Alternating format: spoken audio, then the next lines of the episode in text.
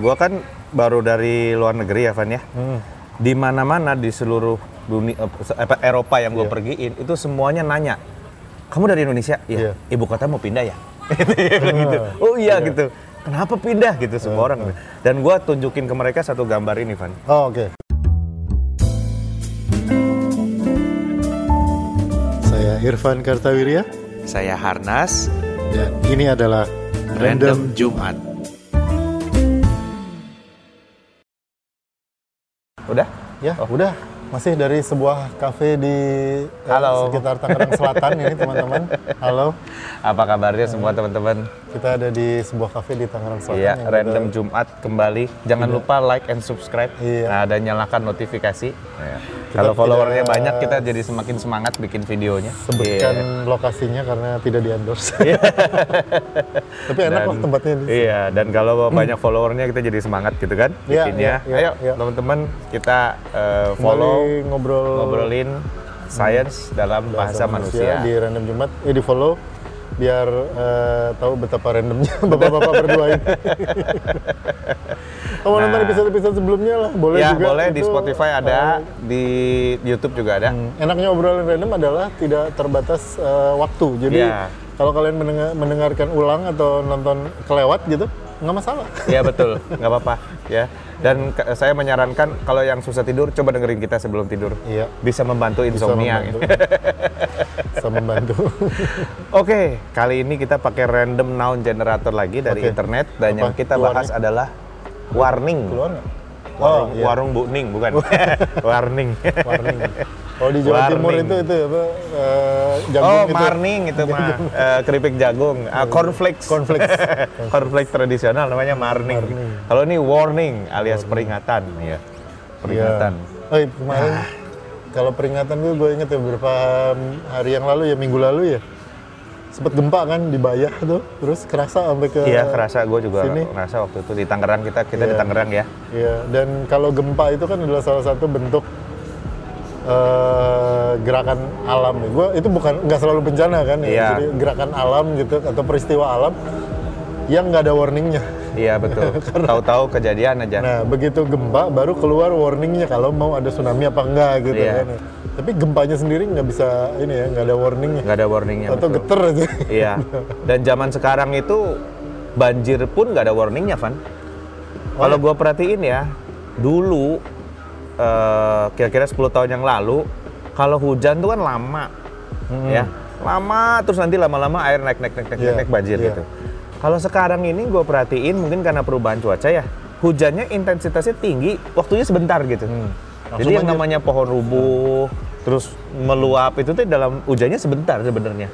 Ya, Iya, jadi kalau- itu bahaya sebenarnya karena airnya naiknya cepet kan. Kalau dulu kan istilahnya banjir kiriman dari Bogor, dulu Iya. kan istilahnya gitu. Jadi eh, malah itu menurut gue bisa diprediksi karena begitu bendungan Katulampa naik gitu, orang bisa menghitung dalam waktu 4 jam ini akan sampai ke Jakarta Betul, gitu. Jadi betul. bisa bisa yang yang mau pulang pulang kantor Iya. gitu ya, jangan kejebak di kantor yang ini siap-siap pasang apa barang mau dinaikin dan lain-lain gitu. Iya. Empat. Sekarang banjirnya mungkin kirimannya yang eh, same day service gitu. Iya. Instan. Dia instan kirimnya. gitu kirimnya, bukan sam- same day lagi Iya. gitu. Jadi nggak pakai warning. Rupanya sama Gojek digratisin sih yang instan, jadi banjirnya cepet.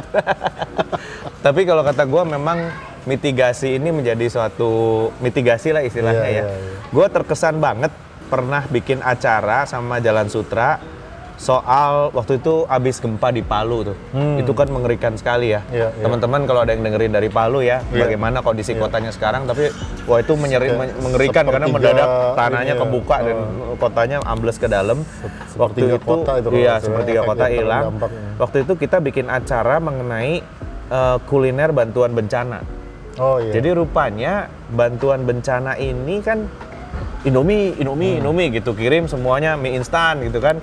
Terus ayam goreng, mie goreng, nasi goreng. Nah, yang menangani bantuan bencana Hmm. itu biasanya adalah dokter apa bukan dokter, chefnya tentara, kokinya Oh, tentara. iya, iya, Masalahnya koki tentara masaknya kalau nggak ayam goreng, mie goreng, nasi goreng katanya.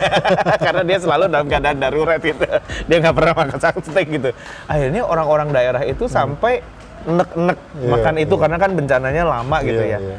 Terus waktu itu gue inget banget eh, teman-teman dari Feby tuh, Feby Liana Hmm. dan teman-teman itu salah satunya dia ke Palu dan dia masak makanan tradisional Palunya Hmm. untuk orang yang kena bencana gempa dan itu kan rumahnya hancur jadi dia Iya, iya. berbulan-bulan udah di pengungsian gitu dan itu yang makan pada nangis katanya Van karena ada satu jenis masakan ya dia bilang ibu itu dulu waktu gempa saya tuh di dapur lagi, Lagi mau masak masak itu ini. terus gempa hancur semua kan dan berbulan-bulan dia nggak bisa makan itu Iya, lagi iya, gitu iya. nah waktu itu kita mengundang satu orang dari eh, be- apa namanya eh, penanggulangan bencana teh BNPB. nah BNPB DKI Hmm. dan dia men- mengajarin kita bagaimana caranya eh, selamat dalam satu gedung gitu loh kalau ada gempa terutama ya kalau ada apa gitu. Eh, trik-trik untuk menyelamatkan dirinya bagaimana itu lumayan itu sangat Penting bermanfaat ya. loh Van. Sangat bermanfaat. Ternyata gue masih ingat sedikit ya eh, kalau dalam bencana dia bilang salah persepsi orang itu bahwa kalau ada gempa atau bencana terus di- ditolongin orang gitu nunggu oh ada yang datang pakai apa terus nolongin kita dia bilang 90% orang yang selamat adalah menyelamatkan diri sendiri jadi kalau ada sesuatu kalau ada warning gitu ya dari alam atau apa kita harus menyelamatkan diri sendiri dulu Iya. kita nggak bisa hanya 5% kalau nggak salah apa 2% yang diselamatkan ditolongin, oleh ya. research and rescue. Rescue. Jadi itu tuh effortnya udah gede, sebenarnya yang bisa ditolongin mah nggak begitu banyak. Iya. Tapi kitanya yang menolong diri sendiri ini yang selamat gitu. Iya. Ya. Dan, salah satunya eh, membaca warning itu yang nah, penting. betul itu membaca warning. Karena eh, kebiasaan kita di eh, Indonesia ini gitu ya, terutama teman-teman yang bekerja di gedung-gedung perkantoran, Ya. di gedung-gedung tinggi di Jakarta gitu atau di yang suka jalan-jalan ke mall gitu.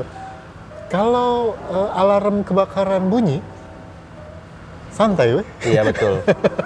betul. Jadi reaksi pertama kalau alarm kebakaran bunyi itu teman-teman harusnya adalah Anda yakin dulu itu iya. adalah kebakaran Iya. sampai dinyatakan ini latihan. Iya. Nah, Atau biasanya di gedung itu diumumkan hari ini tidak ada latihan. eh, Jadi kalau ada kebakaran itu bukan Beneran. latihan. Beberapa Ya. gedung ada ada ada pengumuman gitu. Pengumuman gitunya. Kalau tidak ada pengumuman itu dan warning alarm gedung itu bunyi, maka mindset Anda adalah itu betulan kejadian. Betul. Sampai dinyatakan oleh petugas bahwa "Eh, Bapak Ibu ini latihan ya kita lagi ngecek alarm gitu, Iya, kita betul. lagi ngecek ini. Kalau di kita kan kebalik gitu. Iya. Begitu alarm bunyi, wiu. latihan bukan sih? Kayaknya mah latihan. Nggak ada yang lari. Oh iya, teman-teman ini berkaitan juga dengan eh, apa namanya? Kami turut berduka cita atas tragedi Kanjuruhan Ah, itu yang di iya. Malang ya. Ini juga menurut saya topiknya agak nyambung-nyambung lah bahwa apa mitigasi itu Iya, ya. Artinya evacuation route itu Iya. ke mana? Nggak usah pakai gas air mata deh. Kalau di kalau di stadion itu gempa gitu, ke mana orang itu akan lari, Lari, gitu? iya. Jalurnya itu ke mana gitu? Itu itu salah satu yang mulai diperhatikan di Indonesia Iya, ini harusnya iya, ya iya. harus care gitu soal kayak gituan Nah itu tuh war- apa eh, selain rutenya jelas dan eh, jalurnya juga jelas, eh, warning-warning itu baik visual, audio maupun eh, grafis ya itu harus diperhatikan benar gitu ya. Jadi Iya. kalau kita nggak nganggap serius gitu biar udah dikasih lampu wing-wing segala macam suara kencang tete tete tete terus kita mikir ada nggak ada yang lari yang lain juga santai gitu. Iya, Oh ini itu- mau latihan nih pasti nih latihan gitu. Iya. Toto di lantai sekian udah ngebul. iya betul kalian nggak tahu gitu. terus ada beberapa kali terjadi kebakaran di mall misalnya kan Iya. Eh, apa namanya eh, nah salah satu kebiasaan yang gua pelajari dari si BP apa? BNPB. BNPB DKI ini adalah kalau lagi di rumah teman-teman kunci pintu itu gantungin Maksudnya tancepin. tancepin. Ah. Kalau kita lagi di rumah nih ya, ya kunci- kan, Iya. dari kitanya di dalam gitu, dikunci, tapi kuncinya jangan ditaruh terus diumpetin di lemari, gantungin dia bilang. Ah. Karena kalau gempa, kita kan harus cepet keluar. Itu kalau nyari-nyari kunci itu Hmm, Iya. panik Iya, gitu. iya. Dan dia bilang yang membuat dia terus tunjukin video-video, yang membuat fatalitas waktu gempa sebenarnya bukan rumahnya rubuh. Hmm. Tapi kita ketiban sesuatu yang jatuh dari atas gitu. Misalnya ada lampu atau ada iya, em, plafon atau apa. Nah itu yang bahaya dia bilang. Jadi walaupun gempa, eh, usahakan jangan buru, jangan maksudnya jangan panik gitu. Kita harus lihat di atas nih mana yang kira-kira mau jatuh. Nah untuk ini orang yang biasa apa namanya survei HSE nih. Kalau orang biasa kerja di pabrik biasanya lebih lebih alert nih soal kayak gini ya. Sebab kita lihat ini apa udah biasa Iya, gitu kalau masuk ke ke pabrik itu kan kita harus oke ini jalan di mana. Nah itu Kanjuruhan bikin aja belajar aja sama Hmm. Coca-Cola misalnya yang bagus HSE-nya gitu. Belajar Semua- aja semua sama stadion, mereka. Ya, Bisa. semua stadion di di direvisit eh, standar ini Iya dan dan gak usah belajar jauh-jauh, belajar aja sama pabrik-pabrik gitu kan. Pasti Karena mereka pabrik- terapkan. Oh, yang paling bagus ya oil and gas lah. Iya. Ya. iya. Karena pabrik-pabrik itu kira-kira ya sama lah ya, confined space dengan seribu orang di dalamnya yang harus bisa dikeluarkan dalam waktu singkat. gitu. Iya harus bisa dikeluarkan dalam waktu singkat dan kalau nggak keluar orangnya bisa mati beneran karena uh, apa namanya resiko yang terjadi gitu. Dan uh, itu orang pabrik biasanya lebih alert tuh dengan safety seperti itu. Eh. Nah kita perlu tuang, tularkan juga Iya, sih. Ya itu yang yang satu juga yang yang ke tingkat kewaspadaan yang sama itu harusnya juga dipegang oleh teman-teman yang bekerja di gedung tinggi. Ya. Ya, atau yang di Jakarta misalnya eh, kerja di lantai sekian, lantai sekian gitu kan. Eh, kayak pakaian kerja gitu kan eh, pakai heels kalau yang perempuan misalnya kalau artinya siap lah kalau misalnya perlu evakuasi segera misalnya ya itu dilepas atau ada cadangan sendal atau apa yang bisa dipakai kalau Iya. yang lebih aman Iya. artinya tingkat kewaspadaan yang sama dengan orang-orang di pabrik oil and gas dan Oh itu lain-lain memang standar ya. harus dipegang juga oleh teman-teman di gedung-gedung di gedung tinggi, ya betul. gitu. Dan orang BPPT DKI itu apa? BNPB. BNPB. BPBD melulu. BNPB itu eh, juga ngasih satu Eh, masukan BPBD, penting. BPBD itu Badan Penanggulangan Bencana Daerah. Oh, yang daerah sama BPBD. ya? yang daerah BPBD, Oh, kalau iya, iya, iya. BNPB nasional. Pokoknya Nasional itulah. Penanggulangan Bencana. Iya. Dia em, kasih masukan juga menarik. Kalau Hmm. orang gedung tinggi, katanya yang harus dimiliki adalah benar loh sepatu. Iya. Jadi sepatu yang bisa buat lari gitu, Iya. sediain di meja, sama kacamata renang. Nah, Di iya, laci. iya, gue pernah dengar itu kacamata Nah, renang. Karena Eh. eh, kalau kebakaran, orang tuh katanya bukan mati karena kebakar, tapi mati karena asap. Jadi dia nggak Iya. bisa ngelihat. Iya. Terus dia sesak napas. Iya. Kalau kebakaran, cari jendela, bukan cari Artinya kalau masuk ke lorong terus kebakarannya di lorong akan tambah mati lagi gitu. Hmm. Cari jendela supaya bisa bernapas dulu. Nah untuk itu kita perlu pakai kacamata renang supaya nggak pedes matanya, Hmm. gitu. Supaya nggak pedes matanya. Itu juga satu. Kalau di pabrik ada shower Iya. eh, Iya, untuk ada. yang keracunan apa kalau kena chemical Sama ada shower gitu sama apa, semprotan masker, mata. ya semprotan mata juga juga. ada di situ. Nah kalau gedung tinggi teman-teman di laci sediain itu kacamata renang sama sepatu atau sendal yang Iya. yang gampang untuk lari gitu kalau ada sesuatu gitu ya. Berarti eh, mumpung eh, sekarang sudah weekend gitu ya. Sebelum ngantor lagi hari Senin, mampirlah ke toko alat-alat olahraga yang murah-murah aja. Iya, yang murah-murah aja. Murah-murah aja, nggak usah speedo gitu. Iya nggak usah. Iya. kalau habis itu mau dipakai berenang ya boleh-boleh Nah, juga. Cuman kan ini ditaruh di laci ya, buat Iya. ditaruh di laci kantor atau ditaruh di tas di bawah setiap hari gitu. Iya. Ya belilah kacamata renang yang murah meriah gitu di Betul, toko betul. alat olahraga yang jual eh, jersey KW biasanya. Iya, iya, iya. Tokopedia banyak ya. Di online Atau banyak. jual Dan raket-raket murah itu biasanya jual-jual barang-barang alat olahraga murah meriah itu. Iya. Dan ada satu temen namanya Mas Ahmad Arif, Mas Oh, Mas Aik Aik. dari Kompas. Kompas, ya. Halo Mas Aik kalau dengerin Mas Aik. ya. Eh, Mas Aik ini memberikan satu eh, pandangan yang menarik, Van. Hmm. Bahwa kalau kita dengar bencana, gempa gitu ya. Terus bencana tsunami gitu kan, seolah-olah kan banyak kan terjadi di Jepang. Iya. Ya kan? Karena namanya aja tsunami gitu kan. Yang namanya aja orang Jepang. Berarti pasti lebih sering terjadi di Jepang. Ternyata kenyataannya Indonesia ini gempa tsunami lebih sering terjadi daripada di Jepang. Sebenarnya di Indonesia ini banyak bencana gitu loh. Karena dia bilang itu pandangan yang salah. Iya. Kita berpikir seolah-olah bencana apa di negara lain. Enggak, di sini lebih banyak daripada di Jepang bilang. Tapi orang Jepang jauh lebih siap daripada di sini gitu. Iya. Karena mereka ajarin itu ya. Nah, kita juga harus harus mulai ngajarin harus ya. mulai ngajarin.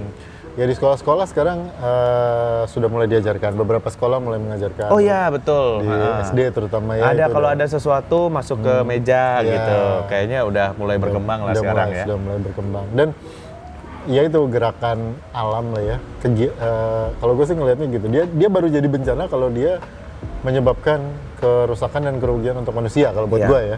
Nggak tahu definisi resminya gimana. Tapi kalau misalnya gini, eh, di tengah hutan gitu, gempa. ya bukan bencana itu mah gempa aja. Iya, betul. nggak nggak ada yang terdampak manu- manusia ya paling Iya. kalau di situ ada burung atau serangga atau kumbang yang sarangnya rubuh ya itu kan Iya. kita nggak tahu ya tapi dia akan jadi bencana kalau dia menyebabkan kerusakan atau kerugian ekonomis lah buat buat manusia gitu. Jadi kita di Indonesia ini ya gerakan alam kayak gempa, terus apalagi gunung, ya gempanya kan tektonik, vulkanik, apalagi sih gempa teh, Itu- itulah tektonik, Iya. vulkanik, terus ya menyebabkan tidak menyebabkan tsunami, gelombang tinggi karena angin, eh, tanah longsor, gerakan tanah dan lain-lain, itu mah biasa. Iya. itu bagian dari kehidupan kita sebagai orang Indonesia Iya. gitu bahwa kalau lu bikin kota di eh, lu bikin kota di sebuah cekungan Hmm. yang tadinya adalah kawah gunung berapi purba raksasa eh, dan masih ada bekasnya di sekelilingnya berupa gunung gunung berapi aktif dan lu bikin kota di situ gitu ya kan artinya lu siap-siap untuk untuk menghadapi getaran-getaran kecil lah Betul. kalaupun belum sampai uh, ini gede gitu belum sampai ya belum sampai bencana lah tapi Iya. gerakan-gerakan alamnya kan pasti udah kerasa Iya, dan gua kan baru dari luar negeri ya, Van ya. Hmm. Di mana-mana di seluruh dunia eh, Eropa yang gue Iya. pergiin itu semuanya nanya, kamu dari Indonesia? Iya. Iya. Ibu kota mau pindah ya? Dia bilang gitu. Oh iya, gitu. Kenapa pindah gitu semua orang? Dan gua tunjukin ke mereka satu gambar ini, Van. oh oke Ya, satu gambar ini nih teman-teman. Mungkin Meru bisa kasih gambar benernya ya. Hmm. Ini adalah titik gempa di Indonesia. Di mana satu-satunya pulau yang cuman Borneo cuman yang beberapa titik itu Iya. cuman yang Borneo Borneo aja. Yang lain semua Yang kebagian. lainnya semuanya kebagian gitu ya.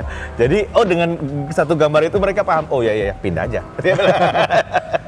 Di Kalimantan itu memang tempat yang eh, kalau dari sisi gempa dan gunung berapi meletus iya, gunung berapi ya itu kan gempa hubungannya sama gunung berapi. Di mana ada gunung berapi pasti dia ada gempanya Iya. kan. Gitu. Jadi memang memang dan apa namanya eh, itu alasannya gitu. Semua Iya. orang langsung oh ya ya ya ya. Oke, nyeling dikit.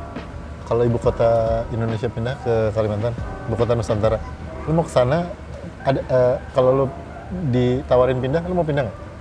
Ke Ke Nusantara. Nusantara. Maksudnya kalau ada kerjaannya. Enggak, maksudnya kayak eh, kantor lu pindahin ke sana deh gitu. Enggak ya, soalnya Belum. klien lu iya. di sini. Kayaknya klien gue di sini.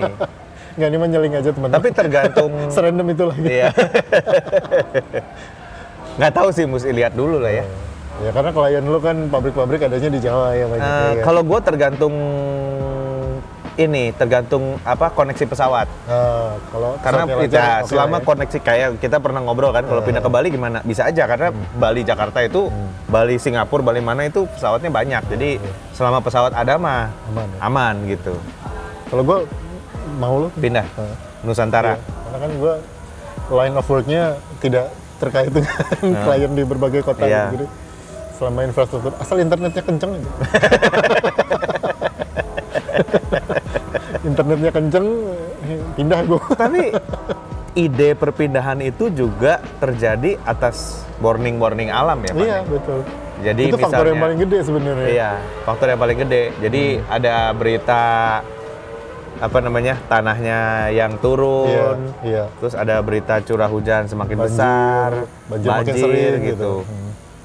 banjir dan sebagainya. Itu yang mem- membuat eh, pikir bahwa ya Jakarta itu ya artinya kita kan lihat Gini. ibu kota itu jangka panjang ya. Iya, jadi bukan bukan gini, wah Jakartanya udah jelek nih, kita pindah ke tempat yang baru. Enggak gitu. Iya. Tapi dengan kita memindahkan, artinya paling tidak beban Jakarta rada berkurang. Betul. Sehingga Jakarta punya kesempatan untuk healing. Iya, punya kesempatan Memperbaiki healing. dirinya gitu ya, karena mungkin paling eh, beban-beban kependudukan ya palingnya kan kantor-kantor pusat kementerian segala macam kan pindah semua Iya. gitu. Ya, kedutaan sih katanya ada yang pindah, ada yang di Balikpapan, ada yang di mana gitu. Udah pada beli- Balikpapan? udah pada beli tanah katanya. Oh, Eh, kedutaan-kedutaan terus eh, ya paling nggak ada ada ada sejumlah besar eh, kegiatan kegiatan yang akan berkurang dari Jakarta. Iya.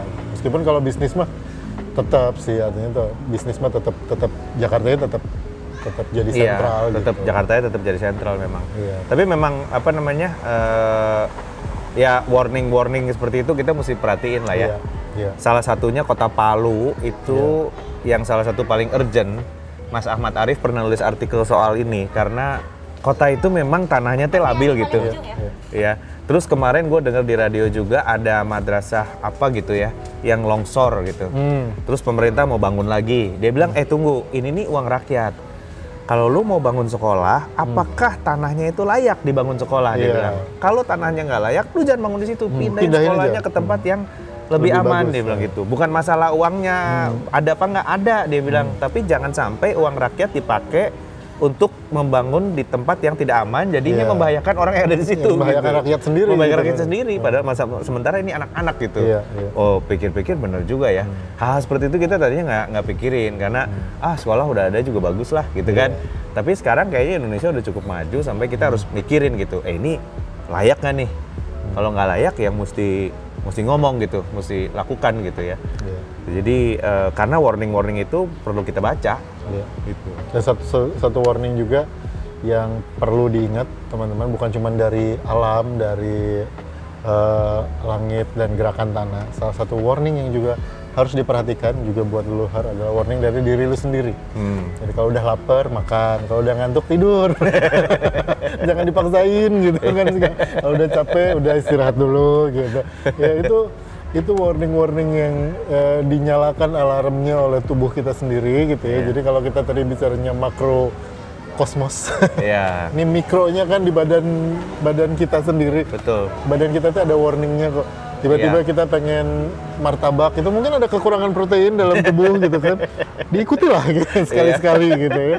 Eh, pengen apa eh, minum yang seger-seger gitu ya. Iya. Mungkin ada kekurangan eh, vitamin C atau apa yang dirasakan oleh tubuh terus munculnya sebagai keinginan-keinginan gitu. Iya. Itu warning-warning seperti itu di- didengar, diperhatikan, dipertajam sense-nya gitu. Iya.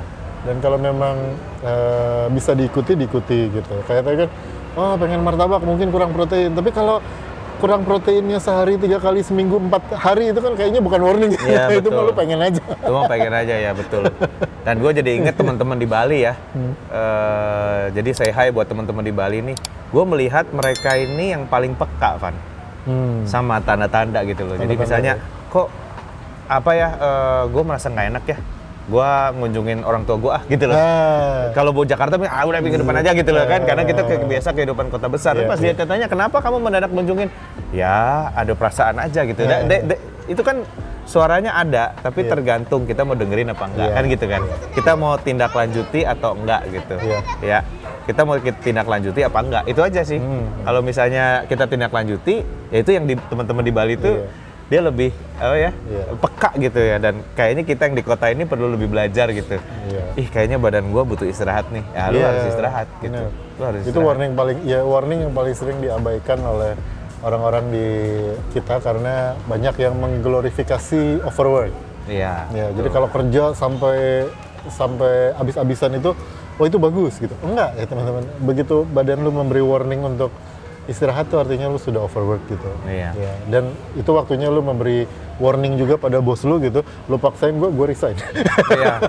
Dan buat gua sih, buat gua tuh ya, jarang sekali orang mengajukan cuti karena dia mau liburan loh. iya. That is, buat gue itu masalah loh. Ini mungkin uh, orang-orang gue di kantor juga dengerin nih. Iya. Nggak apa-apa kok. Pak saya mau liburan nih. Oh saya- pernah sih ada yang Iya. kayak gitu. Pak saya mau liburan nih. Boleh nggak? Ya boleh. Boleh. Justru cuti kan didesain untuk itu. untuk itu, iya. Ya kan? Iya. 10 misalnya lima hari atau seminggu buat gue sih nggak masalah karena itu perlu. Dan tapi gue Iya. nggak expect. Maksudnya ya lu majuin sendiri lah gitu kan. Iya, iya. Nggak mungkin kita yang paksa eh kamu Iya. kapan liburan nggak ya, nggak bisa juga. Tapi eh, ayo eh, diajuin aja karena gunanya cuti itu bukan untuk bukan sekedar untuk ada keluarga yang meninggal terus kita harus sih melayat ke sana gitu ya. Bahkan kalau yang kayak gitu mah kalau gua ya Bikin nggak capek. nggak gua kasih cuti, gua kasih izin aja. Karena bikin capek gitu ya. Iya, dan ini teman-teman warning-warning terhadap diri sendiri itu harus didengarkan karena sama seperti tadi warning kebakaran, warning gempa bumi, warning banjir. Kalau itu diabaikan, itu ujungnya bencana. Iya, Biasanya betul. Gitu. Betul. Jadi eh, warning itu di- dimunculkan selalu kan sebelum terjadinya peristiwa gitu. Iya. Nah, makanya namanya juga warn kan peringatan gitu. Jadi diperingatkan sebelum terjadinya kejadian. Iya. Nah kalau peringatannya itu lo abaikan, ya kejadian. Iya gitu. betul. Betul betul. Itu itu yang itu yang yang kritikal kenapa warning itu mesti di Iya. mesti didengar gitu Iya. dan di ya, lu melakukan sesuatu lah Iya. terhadap peringatan-peringatan itu. Iya. Jadi warning apa yang sekarang didapat sama teman-teman? Ya. Sekedar kepengen pulang ah ketemu orang tua udah lama Iya. nggak ketemu gitu. Ya udah jalanin aja gitu ya. Apa- siapa tahu ada kebutuhan di sana mendesak yang kita nggak tahu gitu kan. Eh, atau pengen ketemu siapa gitu ya Iya. jalanin aja. Asal yang ditemuin mau aja ketemu sama. Oke, terima kasih udah dengerin Random Jumat. Iya, kita akan ketemu di random Jumat berikutnya. Tapi sebelum ke episode berikutnya itu di subscribe dulu lah. Ya, like and subscribe biar kita juga semangat bikin kontennya Iya. untuk menghibur teman-teman semua. Iya. Ya. Saya Harnas. Saya Evan Katuria, kita ketemu di random Jumat berikutnya. Bye. Bye.